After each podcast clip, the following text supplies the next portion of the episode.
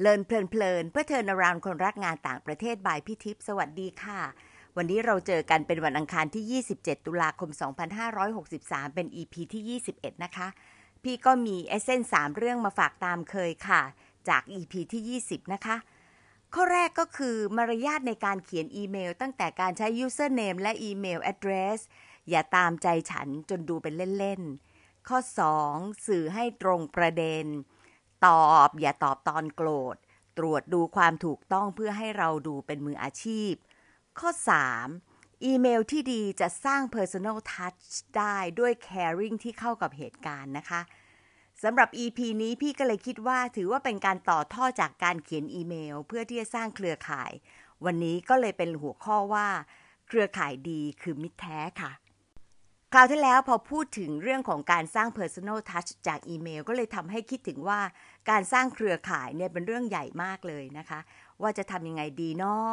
ก็เลยคิดถึง LinkedIn เพราะว่า LinkedIn เนี่ยพูดถึงเรื่องของ networking เยอะมากเลยนะคะแล้วก็ขึ้นมาพอดี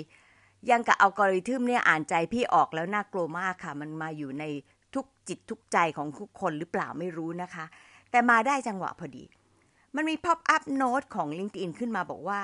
networking is crucial to a successful job search เป็นบทความที่เขียนโดยแอนดรูว์ซีแมนซึ่งก็เป็น editor ของ LinkedIn News ค่ะเขาสรุปว่าควรจะติดต่อกับคนที่เรารู้จักเพื่อถามว่ามีคนอื่นที่เขาจะแนะนำให้เราหรือเปล่า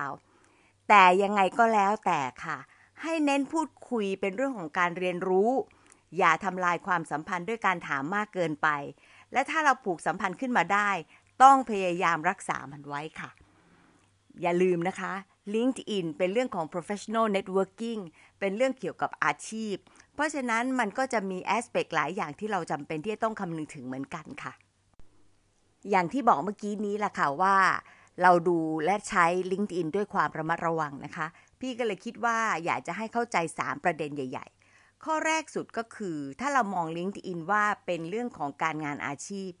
Networking ก็มักจะหวังผลด้านรู้จักคนทั้งในและต่างวงจรของเราเป็นการสร้างโอกาสให้รู้จักและก็อาจจะร่วมงานได้ในอนาคตเรื่องที่2ก็คือในบริบทของไทยเองเรามีความสามารถเรื่อง Networking เยอะมากนะคะมันเป็นส่วนหนึ่งใน DNA ของเราแต่เดิมที่เป็นมาเนี่ยเรามีน้ำใจคิดถึงการเราเชื่อมต่อคนรู้จักเพื่อที่จะจุนเจือแล้วก็ผูกใจกันแม่พี่เองเกิดที่สุราษฎร์เป็นคนที่มีอิทธิพลต่อชีวิตพี่มากในเรื่องของการเน็ตเวิร์คค่ะแม่คิดถึงคนโน้นคนนี้มีของฝากเกือบตลอดเวลาให้ที่พักกับญาติๆที่เข้ามาเรียนในกรุงเทพ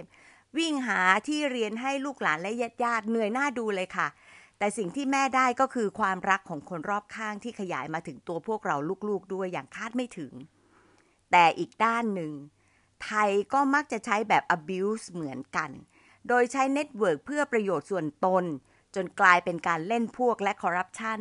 ฝังลึกอย่างน่ากลัวในสังคมไทยค่ะตรงนี้ต้องระวังอย่างมากนะคะประเด็นที่3ในบริบทปัจจุบันที่สากลขึ้นตะวันตกอีกละค่ะเป็นเจ้าระบบก็ไปเอามาทำเป็นระบบแล้วเราก็ไปตามซื้อมาอ่านตามฝึกทั้งที่เรามีแล้วแต่เราปรับใช้ได้ให้เหมาะสมดูเนียนน่ารักมีน้ำใจด้วยซ้ำไปค่ะการเปลี่ยนแปลงของโลกเราทำให้คนไทยแสดงตนว่า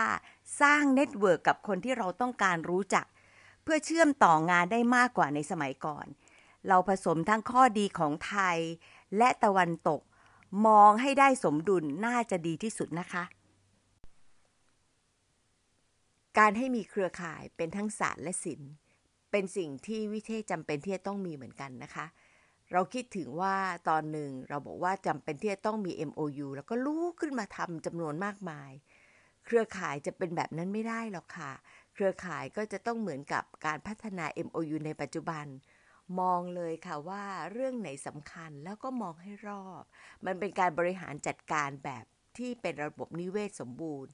หมายถึงว่ามองเลยว่า Key Stakeholders คือใครแม้แต่ Supply Chain ที่ในที่สุดแล้วจะมีประโยชน์ต่อการทำให้เครือข่ายของเราดีทั้งในและต่างประเทศดึงเข้ามาอยู่ในระบบนิเวศอันเดียวกันนะคะแล้วมามองว่าต้องมุ่งประโยชน์ร่วมกันไม่ใช่เอามาเพื่อพัฒนาประโยชน์ส่วนตนหรือมีทั้งอำนาจและตำแหน่งและการให้สิทธิพิเศษที่แตกต่างเฉพาะ รายเฉพาะคนเฉพาะหน่วยงานความสำคัญมันน่าจะอยู่ที่ว่าทำยังไงให้ networking เนี่ยแหละค่ะของเราเวิร์กแล้วก็ยั่งยืนและแม้เราไม่มีตำแหน่งใดๆทั้งสิ้นแล้วเขาก็ยินดียังเป็นเครือข่ายของเราแล้วก็ยังเป็นเพื่อนกันได้ด้วยค่ะจะเริ่มเน็ตเวิร์กอาจจะต้องมามองเหมือนกันนะคะว่ามันก็ไม่ได้ง่ายแต่ต้องเริ่มการจะเริ่มนั้นมันอยู่หลายปัจจัยค่ะบางครั้งเราเจอบางคนบุคลิกที่น่ารักเราก็อยากจะเข้าไปคุยด้วยแต่เพลอๆอาจจะไม่ได้เฟรนลี่เท่าที่มองหรือบางครั้งบางคนมาจากหน่วยงานที่เรารู้สึกไม่ค่อยรู้สึกดีเท่าไหร่เลยเราก็คลางแคลงใจละค่ะเราสงสัยแต่คงต้องใช้เวลาแล้วก็ค่อยๆเข้าไปทำความรู้จักแล้วก็สักพักหนึ่งเราถึงตัดสินใจได้ว่าคนนี้น่าจะใช้ได้นะคะสมัยหนึ่งเราก็จะมีนาบัตรเยอะมากเลยเอาไว้แลกตรงนี้ก็เป็นจุดเริ่มที่ง่ายมากแล้วก็คุยเดี๋ยวนี้ก็ยังพอมีบ้างในการแลกนามบัตรนะคะแต่ว่าน้อยลงไปเยอะมากทำยังไงที่เราจะไปคุยถึงจุดหนึ่งที่มีความรู้สึกว่าแลกไลน์กันไหมมี WhatsApp หรือเปล่าใช้อะไรหรือเปล่าแต่ไม่ใช่บุ่มบามนะคะพี่ไปเจอบางคนอยู่ที่แอร์พอร์ตไม่รู้จักกันเลยกำลังยืนเข้าแถวรอเช็คอินมี Facebook ไหมจะมาแลกอย่างนั้นก็ไม่ใช่แล้วเราไม่ได้สนใจด้วยยกเว้นบางคนที่ณบางจังหวะมันตรงกันพอดีและสอดคล้องเชื่อมโยงกันได้นั่นก็อีกเรื่องหนึ่งนะคะ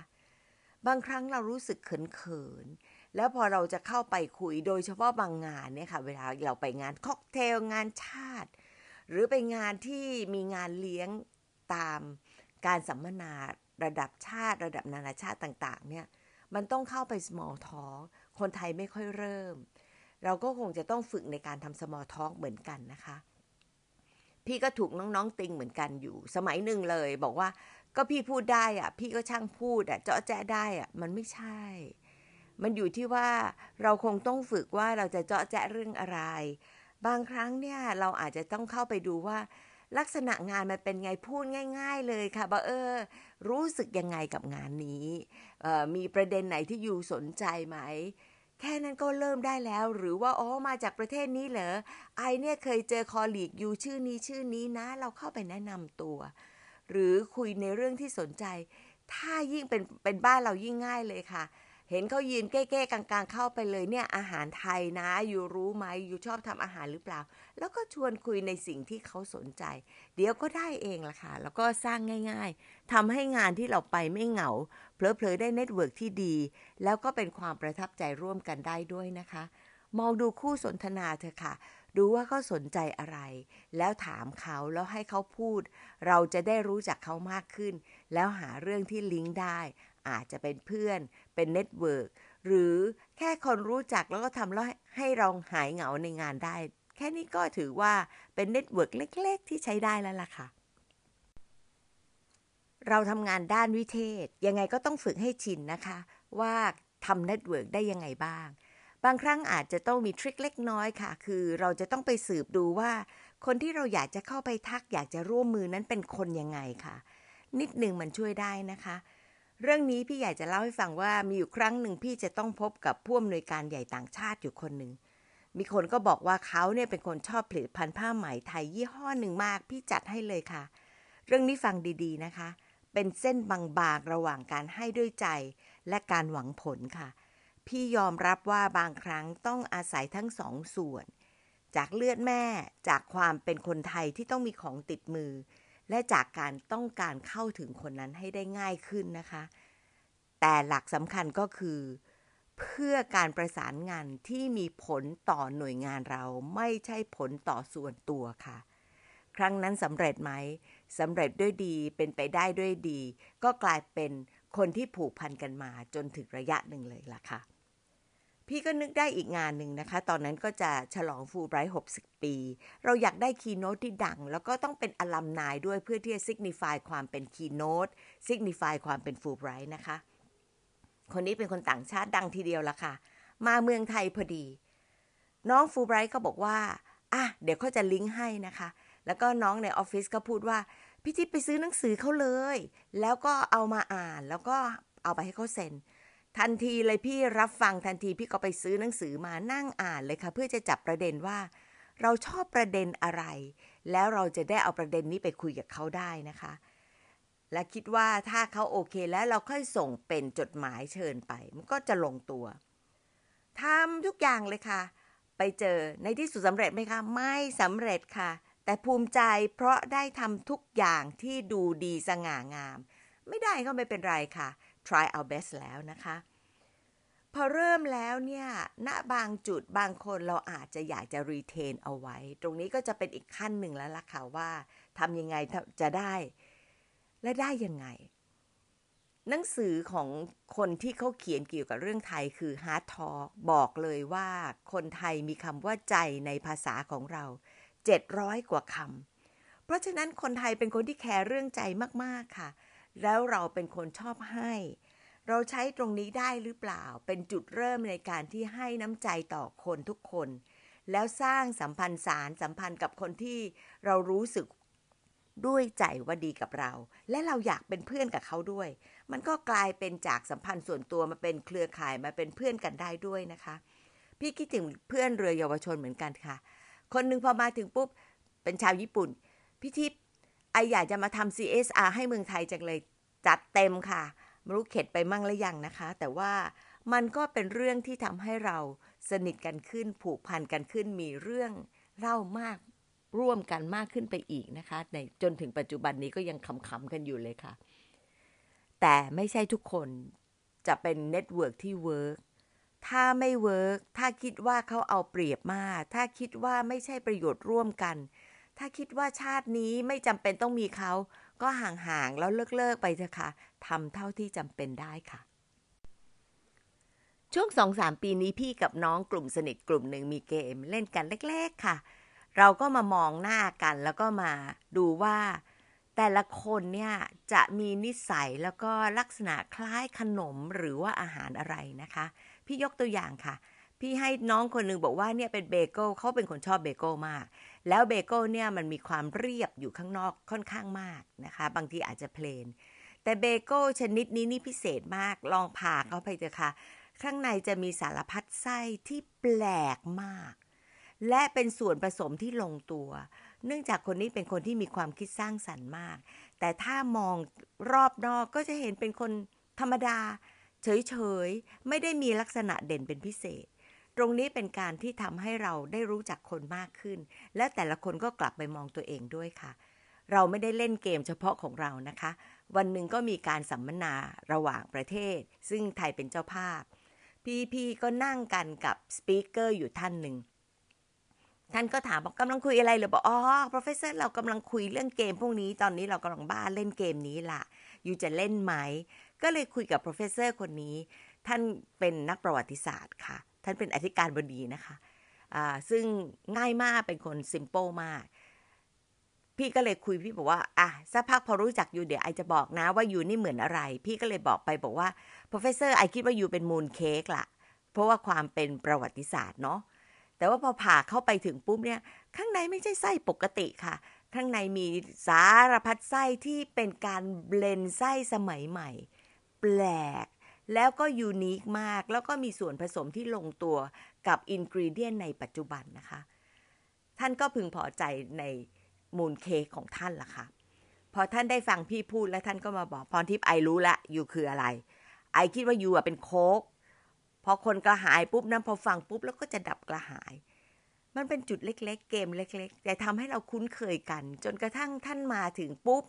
ท่านพาภรรยามาเราก็จะรู้จักกันกับภรรยาของท่านด้วยรู้เรื่องครอบครัวด้วยก็เริ่มกลับกลายเป็นมิตรที่ดีต่อกันเวลาเชิญท่านมาเป็นคีย์โน้ตเดี๋ยวนี้ง่ายมากเลยค่ะอีเมลไปแต่อย่างหนึ่งที่เราต้องการที่จะรีเทนก็คือความที่ท่านน่ารักเราก็จะมีอีเมลต่อกันโดยเฉพาะในช่วงของโควิดถามถึงครอบครัวท่านตัวท่านนักศึกษาของท่านและประเทศสิงคโปร์ด้วยนี่คือหน้าที่ของเราในการรีเทนเครือข่ายค่ะน้องๆได้ใช้อีเมลได้ใช้ความสัมพันธ์ส่วนตัวรูปแบบใดรูปแบบหนึ่งเพื่อที่จะถามไถ่เกินกว่าการทำงานด้วยหรือเปล่าและติดต่อต่อเนื่องแค่ไหนหรือเปล่าคะเรื่องของเน็ตเวิร์กนะคะวันนี้พี่มีแขกพิเศษอยู่คนหนึ่งนะคะซึ่งสร้างเครือข่ายเก่งมากเลยค่ะคืออาจารย์ผู้ ผู้ช่วยศาสตราจารย์ดร.นิธินันท์วิศวะเวสวนอาจารย์ผู้เคยเป็นรองอธิการด้านวิเทศสัมพันธ์รองอธิการฝ่ายวิชาการแล้วก็เคยเป็นคณบดีวิทยาลัยนานาชาติปรีดีพนมยงค์โปรไฟล์ดีมากแต่ที่สำคัญเป็นผู้หญิงเก่งจริงจังและจริงใจพี่ก็เลยบอกว่าอาจารย์ผู้มาช่วยแบ่งปันให้พวกเราฟังหน่อยว่าวิธีคิดเกี่ยวกับเรื่องของเน็ตเวิร์กการเริ่มการสานต่อแล้วก็ประโยชน์มีอะไรลองตามฟังดูค่ะสวัสดีค่ะพี่ทิพย์และผู้ฟังทุกท่านนะคะ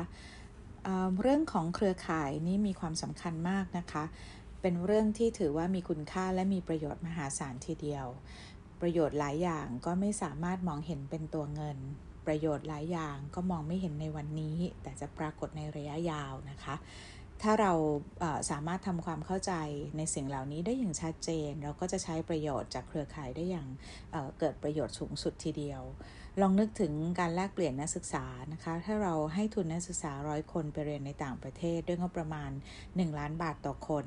นั่นแปลว่าเราต้องมีงบประมาณ100 ล้านบาทนะคะต่อคนต่อปีแต่ว่าการมีเน็ตเวิร์กการมี MOU กันนั้นทำให้นักศึกษาไม่ต้องไปชำระค่าเรียนในต่างประเทศแปลว่าเราก็ประหยัดงบประมาณได้100 ล้านบาทถูกไหมคะ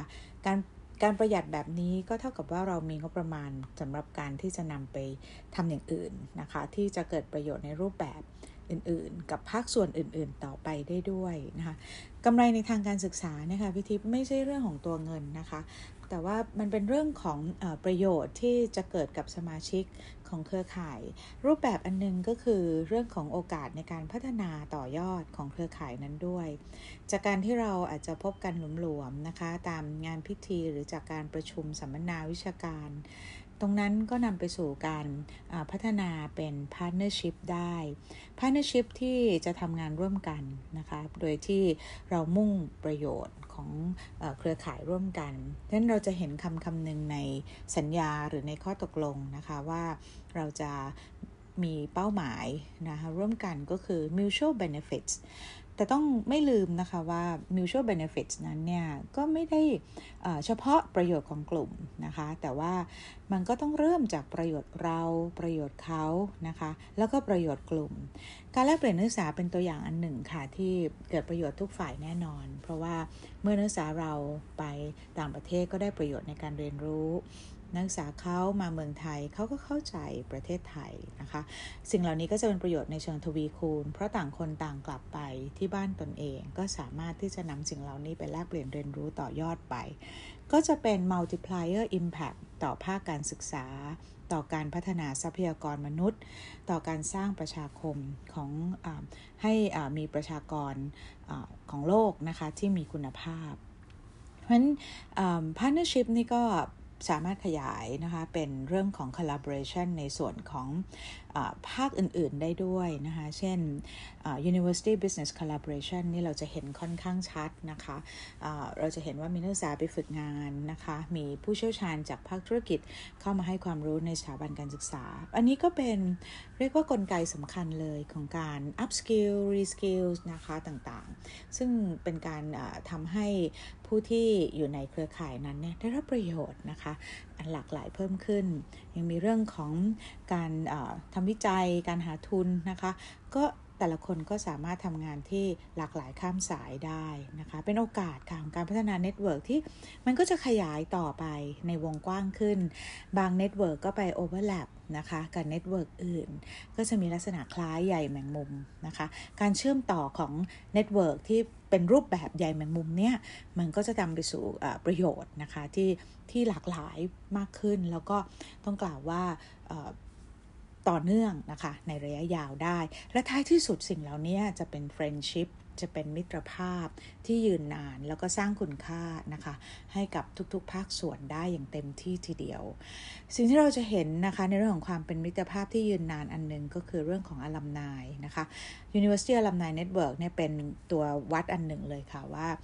เขาได้เข้ามาสนับสนุนการศึกษาแล้วก็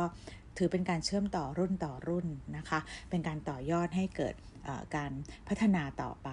เพราะฉะนั้นการจะสร้างเครือข่ายให้มีความมั่นคงระยะยาวจนนำไปสู่คำว่า friendship ได้เนี่ยเราก็ต้องมี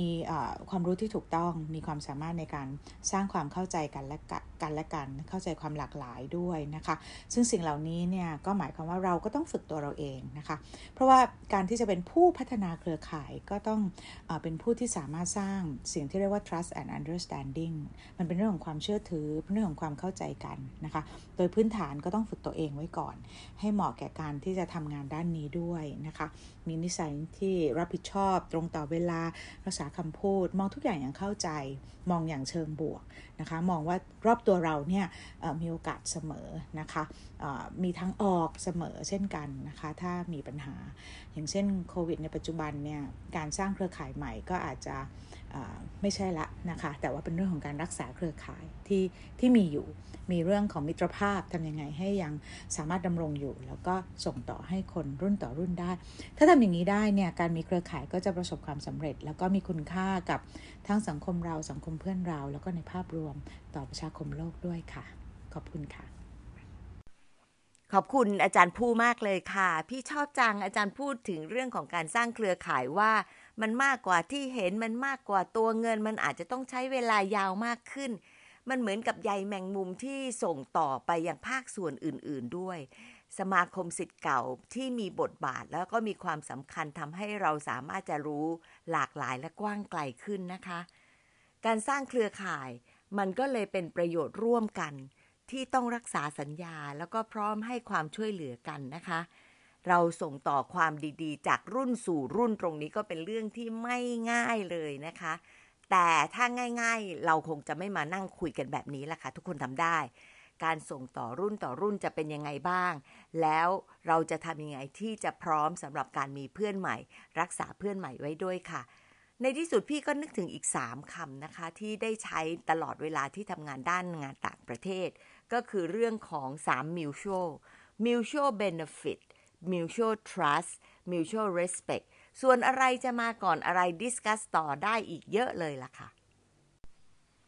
reflect กันค่ะฟังเรื่องนี้แล้วรู้สึกว่าความเป็นวิเทศสำคัญมากในเรื่องของ network แค่ไหนคะอะไรคือสิ่งที่น้องๆคิดว่าเป็นเรื่องท้าทายที่จะรักษาเครือข่ายไว้ให้ได้คะขอบคุณที่ตามฟังแล้วพบกันอังคารหน้าสวัสดีค่ะ